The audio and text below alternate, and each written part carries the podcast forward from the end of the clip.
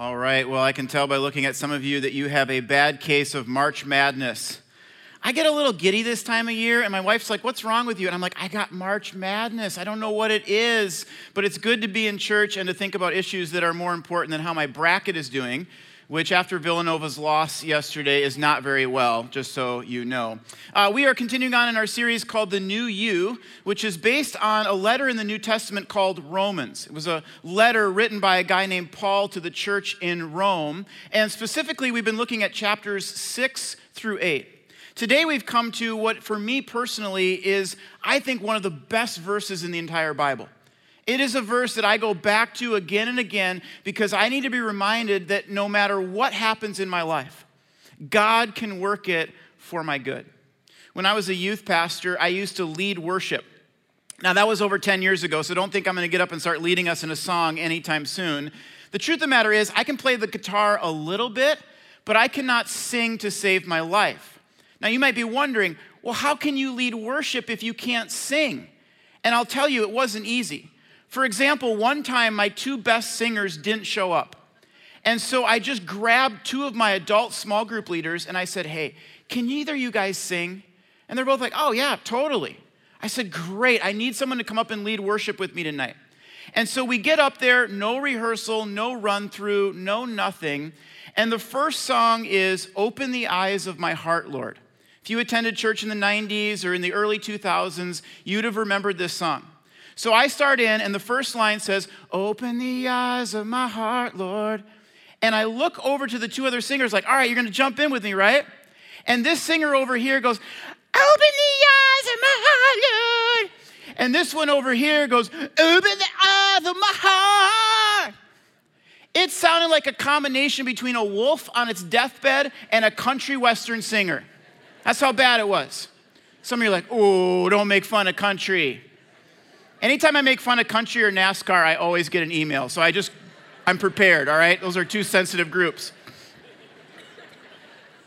But it was so bad that I just looked at the students and I said, uh, all right, I'm gonna pray and then you're dismissed. Two minutes into the service, it was the shortest church service in history. Some of the students are like, I love this church. They can go home and tell their parents, I went to church. Yeah, it's two minutes long. Other kids, they didn't like it so much. So we got done with this, and I went out into the hallway to kind of clear my thoughts because I was sort of embarrassed about what had just happened. And I almost stumbled on a 17 year old girl who was sobbing in the hallway. Sitting down in the hallway, not trying to hold back tears or sniffling or anything like that. She was sobbing. And so I got down on her level and I said, I am so sorry. I said, I can't sing very well. And those two told me they could sing, but they lied to me, those liars. I said, I just had to cut it short. I don't know what you want me to do. And she said, No. It was the lyrics of that song, Open the Eyes of My Heart, Lord. She said, When you sang that, I just felt like God was speaking right to me. I said, I don't think that was God. that might have been Satan or something like that, but I don't think that was God. She said, No, no, I've been closing my heart off to God lately, and I can feel it. And I just know I need to open my heart up to Him. How do I do that? And I led her in a prayer right there in the middle of the hallway to put her faith in Christ for the very first time. And I learned two things that night. First of all, I learned that God doesn't need me. He wants to use me, but He doesn't need me. And the second thing I learned is that God can take something that is so bad and He can turn it around into something that is so good. Now, I think we all want to believe that's true, specifically about the things that happen in our own lives. I mean, if you're going through a struggle or some pain in life right now, you would love to believe that God can work that for your good, but that raises some difficult questions, doesn't it? For example, a few months ago, I got an email from a couple, and they had two little girls. They had always hoped for a little boy, and finally they had a little boy. But right away, they could tell that something wasn't right with their son, Austin. He was born with birthmarks over 60% of his body. He started having seizures when he was 12 days old, and he was never able to eat food on his own or hold up his head. Austin ended up dying at the age of one. And here's this couple, and they're going, Why, God? I mean, we did everything right. We loved you. We tried to do everything that you would have wanted us to do. How could this happen? And it was really a crisis of faith for them. They wondered, how could it possibly be that God could bring good out of something like that? And maybe you've wondered that question before. I mean, what do you say to God when the girlfriend that you thought was the one breaks up with you? Or when your spouse leaves you? Or what happens when the doctor gives you some really bad news, even though you've been exercising and eating healthy and doing all of the right things? Some people live with daily anxiety and depression. It's just daily thoughts, daily struggles, and it's really hard at first to see how God could use something like that for good in a person's life. For others of us, it's not so much the big events that cause us to ask this question, it's oftentimes the small inconveniences of life. For example, a few weeks ago, I was speaking here at Eagle Brook, and on Sunday mornings, I have to get here at 745. But I like to get in a little early so I can pray and kind of just get my heart right with God. And so at seven o'clock, I pulled in, grabbed my lunch bag, grabbed my bag that had my shoes in it, and then I realized I didn't have my work bag, which has my iPad and everything I need to speak. And so I had to drive 20 minutes home to get the work bag, 20 minutes back here to church, and the whole rest of the morning I felt five minutes behind. I was just flustered. And I'm going, why, God? Why did I have to forget my bag at home? I mean, I was going to pray and spend time with you. Now, of course, God is probably going, I didn't forget the bag. Why are you blaming me for this? But have you ever had times in your life where you had plans?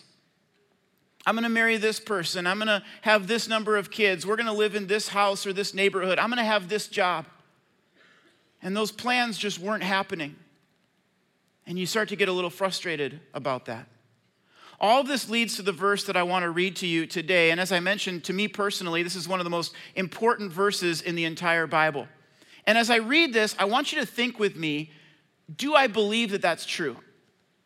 Do I believe God when He says that? And do I believe it so much so that I would be willing to live my life as if it's true?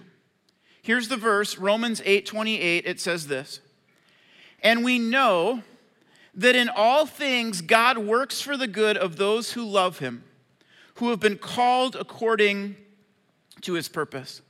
Paul begins by saying, We know. Not we hope, not we think, not we wish. He says, We know. In fact, Paul uses this phrase, we know, 13 times in the book of Romans alone. Speaks to a sense of certainty. He says, We know. Here's my question for you Do you know? Do you know that God works all things for the good of those who love him and are called according to his purpose? Because here's what I found I found that some people would say, you know, I vaguely believe that that's true.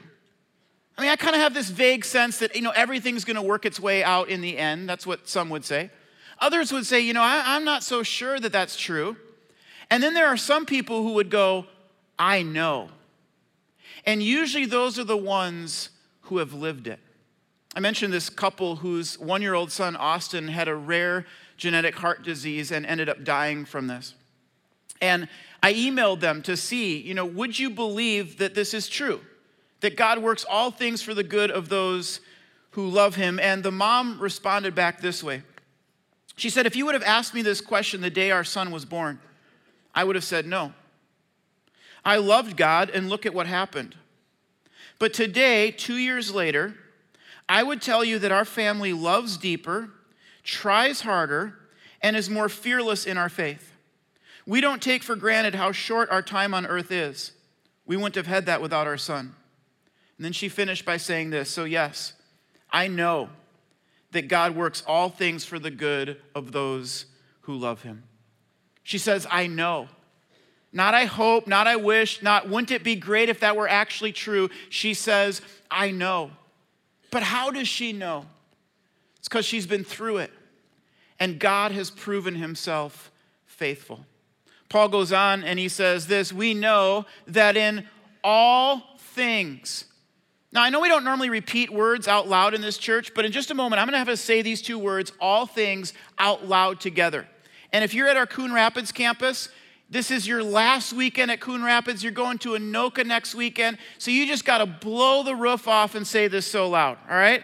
So here we go, out loud together on three. One, two, three. All things. All things. Not some things, not most things, not almost everything, but not quite. He says, all things.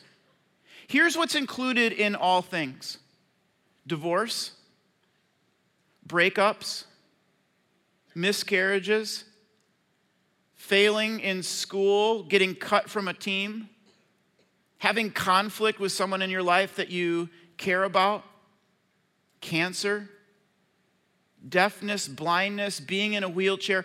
All things means all things. Now, notice that it doesn't say that God causes all things. In fact, in the book of James in the New Testament, it says that God isn't the author of evil. So he's not necessarily causing the bad things to happen, but God can work good from them. In fact, there's not one thing in your life right now that God cannot work for your good. Now, some of us hear that and we think, maybe. You know, I, you just don't know my situation. I've, I've been dealing with this one thing for like two or three years now. And I'll just be honest, I don't see any good that's come from that. And I understand that.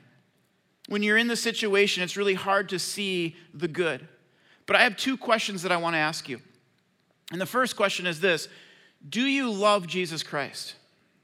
Because look again at the verse. This isn't a blanket statement that everything's going to work out in the end. It's not a blanket statement that says, you know, everything that happens to you is just going to make you stronger. It doesn't say that. He says, we know that God works, that in all things, God works for the good of who?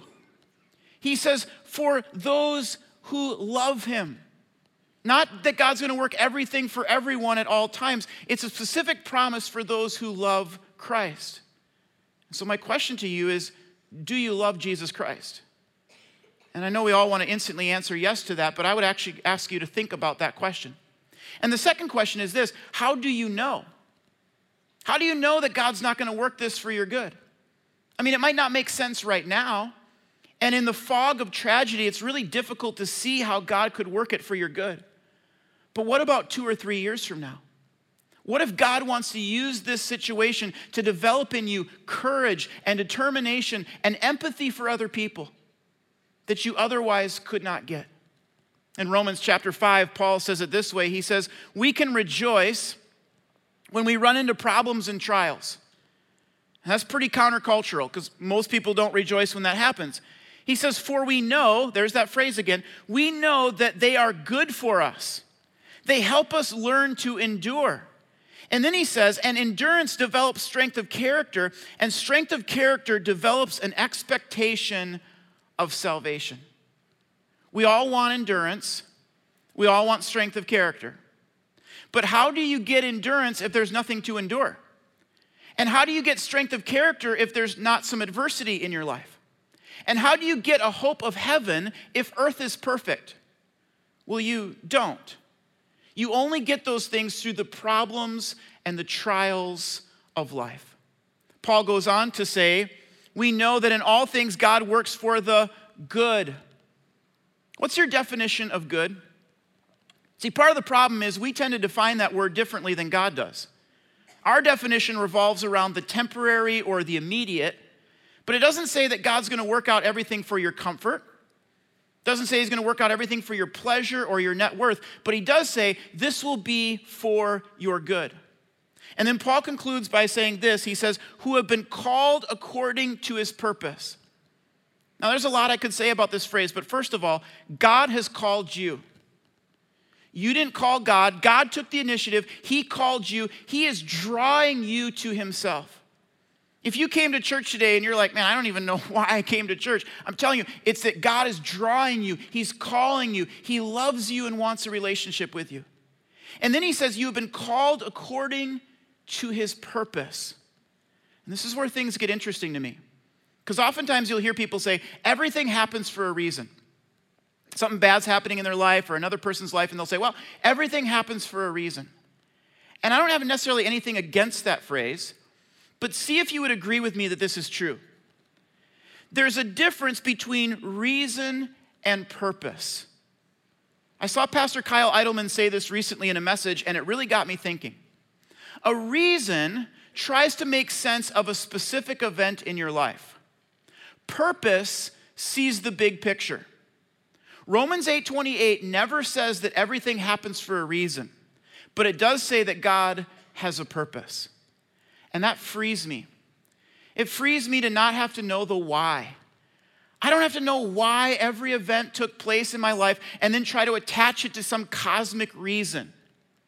In fact, as Pastor Craig Groeschel says, you don't have to understand the why to trust God with the what. All of us want to know why at times, right? Something happens in our life and we go, Why, God? Why do I have to keep dealing with this? I've prayed about this. I've asked you to take this away. Why is this still happening to me? Why did I have to go through that, God? I was so young when that happened. How could that have happened to me at that age? We want to know why. You know what's frustrating? God doesn't usually answer that question, does he? I mean, it'd be great if God would just pull us aside and go, You're going to lose this job, but look at the job you're going to get a year from now. We go, Oh, that's great. Or this person's to break up with you, but look at who you're to meet three years from now. We'd be like, Whoa, that's perfect. God doesn't usually do that. Why? I think part of the reason is we wouldn't understand. In Isaiah 55, God is speaking to his people and he says these words He says, For my thoughts are not your thoughts, neither are my ways, your ways, my ways, declares the Lord. At the Como Zoo, they have this ant colony. I don't know if you've seen this before, but you can watch these ants through these clear tubes as they take leaves to their homes and things like that. And I don't know what, if anything, those ants are thinking, but here's what they're, not thinking. They're not looking back at me through the clear tube and going, You got a staring problem, pal? Why don't you go work instead of standing around watching us work all day long? They're not saying that. They're not looking at me in my Twins hat and going, Why does he wear a Minnesota Twins baseball hat? I think the Twins are going to struggle this year. It's their starting pitching. That's the problem. They're not thinking that way. Why? Because my thoughts are higher than their thoughts and my ways are beyond their ways. Now, get this the gap between me and an ant is less than the gap between me and God. And if that's true, doesn't it make sense that there are going to be times when I'm not going to understand why God is allowing something to happen in my life? It's because His thoughts are higher than my thoughts, His ways are beyond my ways. In fact, God never promises us understanding, He promises us a peace that goes beyond our understanding. This is what some of you need today. You don't need to know why. Even if you knew why an event happened in your life, it wouldn't calm your anxieties, it wouldn't take away your pain. You need a peace that goes beyond your mental capabilities. You need to be able to walk out of church today or get done watching this message online. And you need to be able to say, you know what? My circumstances haven't changed. I'm still struggling with this. I'm still in pain, and I still don't even know why it's happening. But strangely, I'm at peace. It's because I know. I know that in all things, God works for the good of those who love Him and are called according to His purpose. That's my prayer for you today, that you would have that kind of peace. But I believe it starts with two declarations. And the first declaration is this I believe that God will get it right. What if all of us declared this today? I just believe that God is going to get it right. See, each of us are looking for a change in our circumstances, but really what we need is a change in our perspective. Kind of reminds me of the college student who wrote home to her parents during her sophomore year of college. She said this She said, Dear mom and dad, I know this is really going to disappoint you, but I met a guy He's 15 years older than I am. We just eloped. I'm two months pregnant and I'm dropping out of school. I'll contact you at some point in the future. P.S. Just kidding, but I did flunk one class and I need 200 bucks. Please keep this in perspective.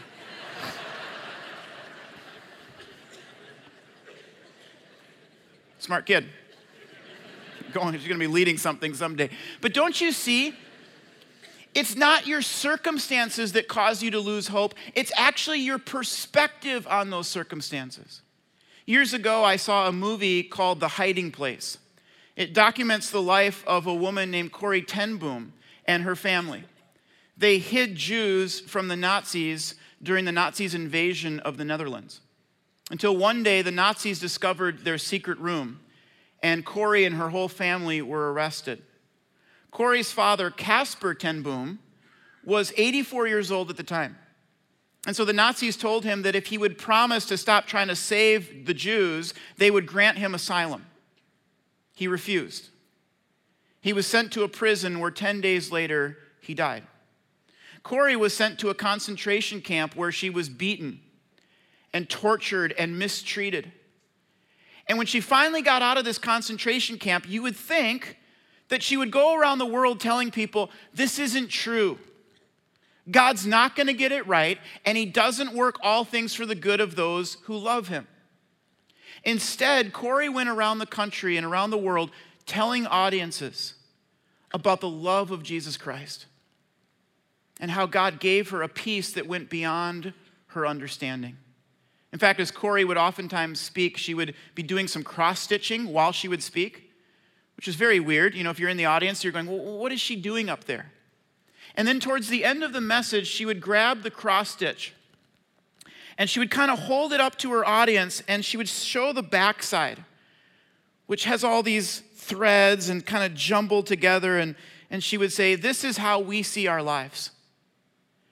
And then she would flip it around and she would say, This is how God sees our lives. And one day we will have the privilege of seeing things from God's perspective. Until then, we trust Romans 8:28. I heard about Corrie ten Boom's story in a book by an author named Mark Batterson. Mark Batterson is a pastor, and at the age of five, he put his faith in Jesus Christ after he watched the movie The Hiding Place. Here's what he had to say about that. He said, I feel bad for what Corrie ten Boom had to endure, but I'm the beneficiary of her unanswerable questions and unexplainable experiences. Her suffering led to my salvation. Friends, there is no painless existence. Not everything in our lives are going to make sense, but I want to assure you today that God is going to get it right. You may have plans, but God has a purpose. When I was in 2005, I applied for three different jobs in ministry. I didn't get any of them. I was very discouraged until a few years later, I applied for this job at Eagle Brook Church, a job that I didn't even really qualify for at the time, and I ended up getting it. I had plans, but God had a purpose, and God knew best. In high school, my girlfriend broke up with me.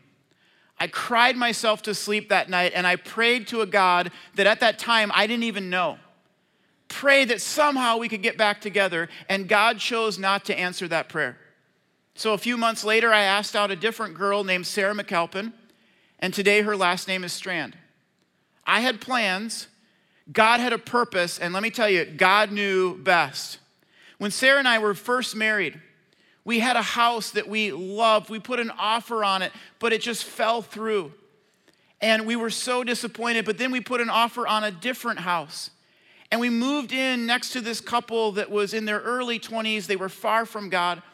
We ended up becoming very good friends with them, helping lead them to faith in Christ. And this day, they are still walking with God. We had plans, but God had a purpose, and God knew best. In 2005, we opened up this Lino Lakes campus. And we thought, you know what? Well, we're not sure what we're going to do with our White Bear Lake campus. Maybe we'll just use that for student ministries. But somehow, Lino Lakes filled up right away. And so we thought, well, let's, let's reopen White Bear and it can be like a giant overflow room, which at the time was kind of unheard of. We thought, who's going to watch the message on a video? But this weekend, 3,500 people will gather at our White Bear Lake campus, not to mention that thousands others at Woodbury and Coon Rapids and Blaine and Spring Lake Park. And they will watch this message in real time via satellite using technology that didn't even exist back then. We had plans, but God had a purpose, and God knew best. Friends, the same is true for your life. You may have plans, but God has a purpose, and God knows best. You need to teach this to your kids. I tell my kids all the time, you know, you may have plans to make that team or to make that shot or, you know, to go to that school or have those friends or whatever it might be, but God has a purpose. And you just need to trust that God knows best. I hope each of you will declare that today. Second declaration that each of us needs to make is this I believe that my future glory is greater than my present pain. Romans 8:28 is a popular verse in the Bible, so oftentimes people pull it out of context. And what I mean by that is they don't read the verses before it or the verses after it. But there's a reason why Paul says that God works all things for the good of those who love him. And he starts getting at it in verse 18. Look at what he says. He says, Yet what we suffer now is nothing compared to the glory that he will give us later. He doesn't promise to take your suffering away immediately. He doesn't even promise to do it in this lifetime. But he does say that your present suffering is nothing compared to your future glory. I think part of our reason for not believing that that's true is because of what a warped view we have of heaven. I mean, if you ask the average person on the street, what's heaven like, they'll start describing clouds and harps and things like that. But I like how author Levi Lusko describes it in his book, Through the Eyes of a Lion. He says, Heaven is like earth, only better, untainted by sin and disease, unspoiled by evil. He says, Heaven is full of laughter and play eating and drinking, working and exploring, all infused and energized by the presence of God and pulsating with holy wonder. That's heaven. Heaven is not harps and clouds, heaven is joy and peace, and hopefully a little basketball sprinkled in as well. Which is why Paul is able to say, God's going to work all things for the good of those who love him. Heaven was his hope. I'm told that in the Air Force survival training course, they have this thing called the rules of three. And they will tell the Air Force cadets, they'll say, you know, you can go three weeks without food, you can go three days without water, you can go three hours without shelter in extreme conditions, and you can go three minutes without air. But then they will add, you cannot go three seconds without hope. What is hope? Hope is at the very basic level the belief that something good is going to happen. It's being able to say, I know that God is going to work all things for the good of those who love him. Several weeks ago, we had our baptism service here at Eagle Brook, and if you were here, it was a memorable weekend. We had 983 people who were baptized, and just some incredible stories. We had one couple at our Blaine campus who attended church for the first time. They were in their 30s, not first time at our church, first time at any church. And God must have touched their life because they put their faith in Christ and were baptized. They now live with the promise that God can work all things for their good. One of the moments that was the most inspirational to me personally happened by chance. It was in the back room at Lino, and we have this broadcast center that has our different campuses on the monitors. And I got locked in on the Blaine campus. And here's a picture of what I saw. This girl's name is Hannah Biesi. I think I'm saying her last name correctly. And she's 27 years old and has Down syndrome. And as I watched her, I thought, I wonder what brought her to be baptized today. And then when I saw her come up out of the water, and I saw the smile and the joy on her face, I couldn't help but think, but our present sufferings, are nothing compared to the glory that is to come. One of our staff members reached out to Hannah's father, and he said, You know, we didn't know that Hannah had Down syndrome when she was born. In fact, we weren't sure that she was going to make it out of the delivery room. She had a rare heart condition that required surgery. But he said, This girl loves God. She's actually visiting our church. They live way up north, and she wanted to see a relative get baptized. And so, on the spot, spontaneously, she said, I'm going to get baptized too and she has portions of the Bible memorized, like the Lord's Prayer. She'll go to an adult Bible study, and if one of the old ladies says something about the Bible that isn't true, she'll correct them on that. And you can tell as you listen to her dad that Hannah brings a lot of joy to this world. But he said, You know, it's been really hard, and God is the one who got us through it. He said, We never would have gotten through this without God. And then he said, Yes, I believe that God works all things for the good of those who love him and are called according to his purpose. You know, I believe that you'll see Hannah in heaven one day.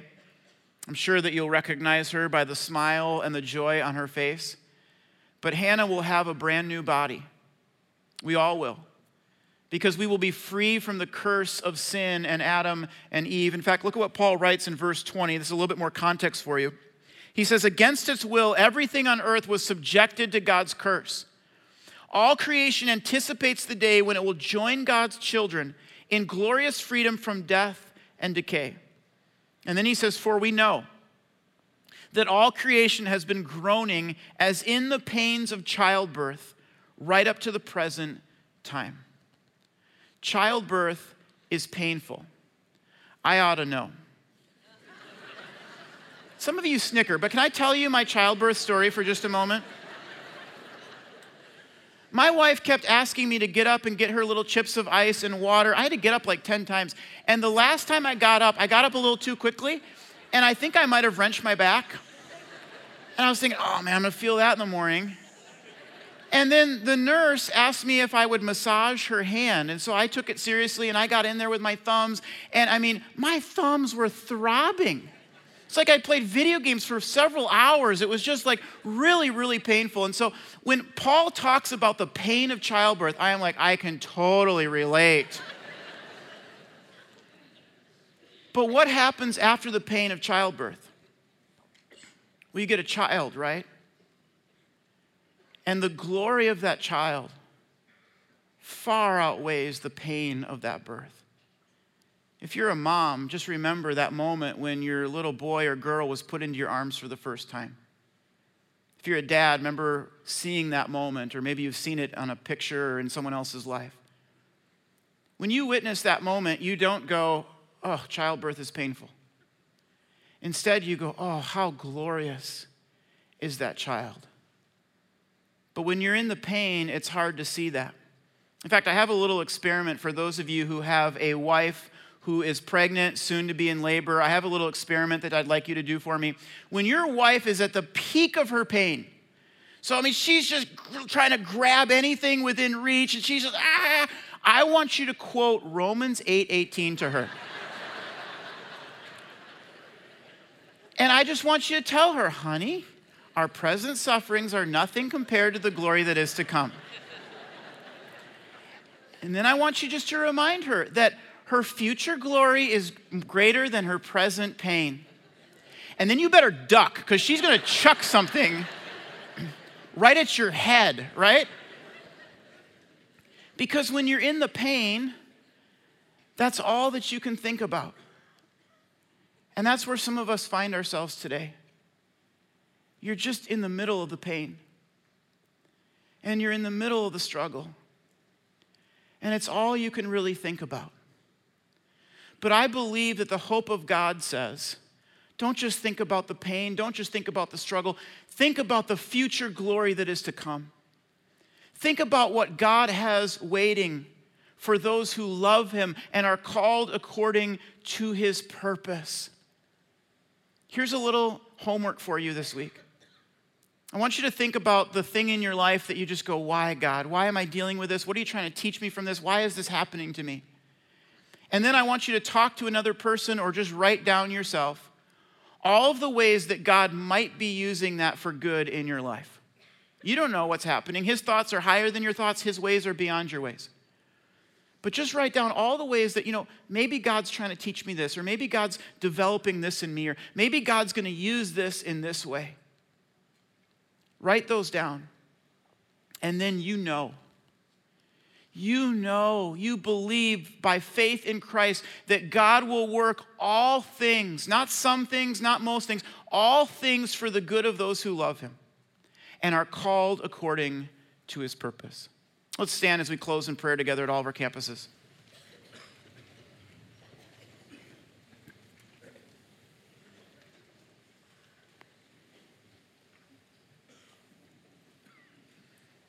God, I thank you for this promise.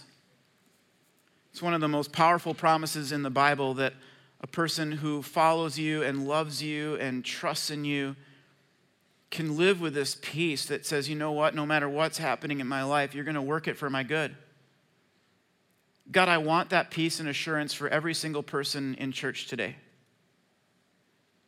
Lord, I pray that as you're drawing them to yourself, as you're calling them, Lord, may they know that you have a purpose for their life. May they know that you deeply love them and care about them. And as they begin to open up their heart to you, God, I pray that they would begin to experience your peace that goes beyond our understanding. And that it would be that peace that could get them through any circumstance or problem or trial in their life. God, right now as a church, we declare that we know. It's not we hope or, or, or wish, it's we know, God, that in all things you will work for the good of those who love you and have been called according to your purpose. May we live by that promise this week. We pray it in Jesus' name. Amen. If you need prayer for anything at all, come on down front. Otherwise, have a great day, everybody.